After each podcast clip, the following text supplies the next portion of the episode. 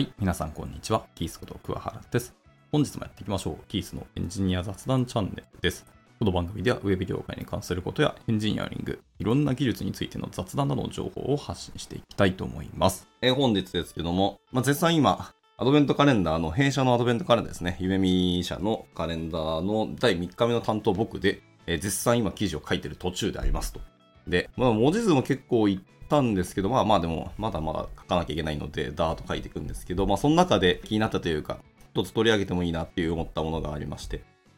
で、それがタイトルにあります、プルリクエストですね、のコメントにメタ情報をつけるといいんじゃないのっていう話ですね。えメタ情報何かっていうと、結構やられてる方もいらっしゃるし、僕も他の方がやってるのを普通にパクったとか真似をしたんですけども、レビューするときに、これは質問のコメントですと。もしくはこれはもう必ずやってください。もしくは細かいというか、重箱の隅をつつくぐらいなんでいいんですけど、みたいなところとか。あと僕だったらこうしますよみたいなメタ情報を載っけるっていうようなことをやってる方がいらっしゃって僕もパクって最近とかずっとやってるんですけど、レビューするときに必ず先につけておいて、その下にそのレビューするコメントを書いていくというものですね。まあ、これによって、レビューされた側の人ですね。が、このコメントが何を言っているのか、どういうことを期待されているのかっていうのがパッと見て分かりやすいっていうものがありますと。まあ、種類いくつかあるんですけど、まあ、最初はまず ask ですね。これは文字通り質問ですと。これはどういうことなんですかとか、忌憚の中幅広く、とりあえずコメント質問をするみたいなのを書くこと ask っていうバッテですね。で、続いて、マストですね。マストはもう文字通り、これは必ずやってください。これしないと、これアップルーブできませんみたいなやつですね。で、続いて3つ目に、えっ、と、IMO ですね。これは私、in my opinion の略で、私だったらこうしますよっていうのですね。つまり、別に間違いとかではなかったり、なんか指摘することっていう意味では、変更は特にしなくてもいいんだけど、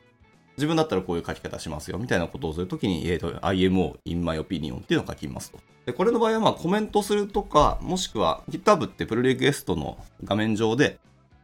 こういうような変更でしたらどうですかっていうソースコードのあのサジェッションもで書けるようになりましたよね。またそれそのまま画面上で、うん、それいいねっていうのでアプローブしたら、そのままそれがコミットされて、プルリクエストに反映されると。あれすごく便利ですよね。めちゃめちゃ助かるなって感じです。が、まああんま使ってる人、僕の周りはあんまいなくて、まあそういうもんなんだなっていう感じがします。そういう提案はされるんですけど、あ、じゃあ分かったっていうのは自分の手元の方でまたコミットをするっていうので、まあまあ自分の草を生やしたいってのはもちろんあるかもしれないですけどね。はい。まあ、さておき。3つ目に IMO でしたと。で、4つ目に NITS ですね。NITS、NITS っていうもので、え先ほど言いました、本当枝葉のような指摘ですね。めちゃめちゃ細かいし、まあ、無視してもいいレベルなんだけどっていうようなもの。えー、NITS っていうのがあります。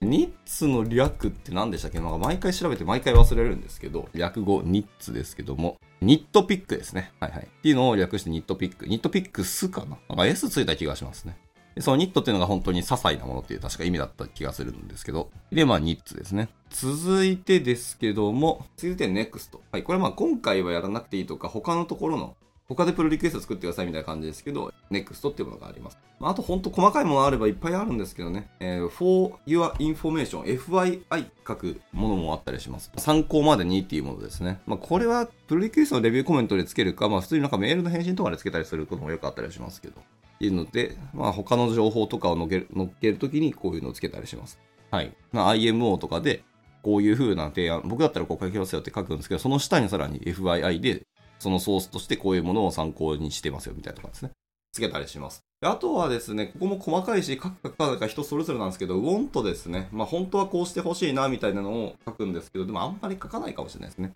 まあ、そうやったら普通に IMO に書けばいいじゃんレベルのものが多かったりするっていうのはあると思うんですけど、はい、want できればこうしてほしいよね、みたいなことを書いたりするとか、まあ、大体それでリファクタリング系で書くイメージはありますね、want っていうのは。いうとこで、まあそんなものです。まああといくつかいっぱいガーっとあったりはするんですけど、僕だったらあとは、これすごく学びになりましたなっていう意味も含めて、 thanks つけるとか、えー、 good をつけるとか、っていうのは、えーたまにやったりしますね。まあ自分のあの勉強になりましたっていう意味を込めてって感じですね。で、まあ、それをテキスト的に書くこともできますし、あのいわゆる Shield.io っていうサイトがあって、まあ、そこでバッジを作って、えーつけることもできるんですよ。はい。Shield.io ってまあご存知かわからないですけど、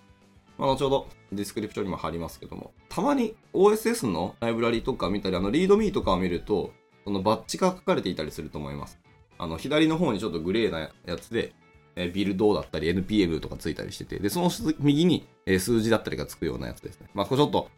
口頭で説明するのかなり難しいし、一目瞭然なので、seals.io っていうサイトを見ていただけると、あ、これねって多分わかると思います。左右に色が分かれてて、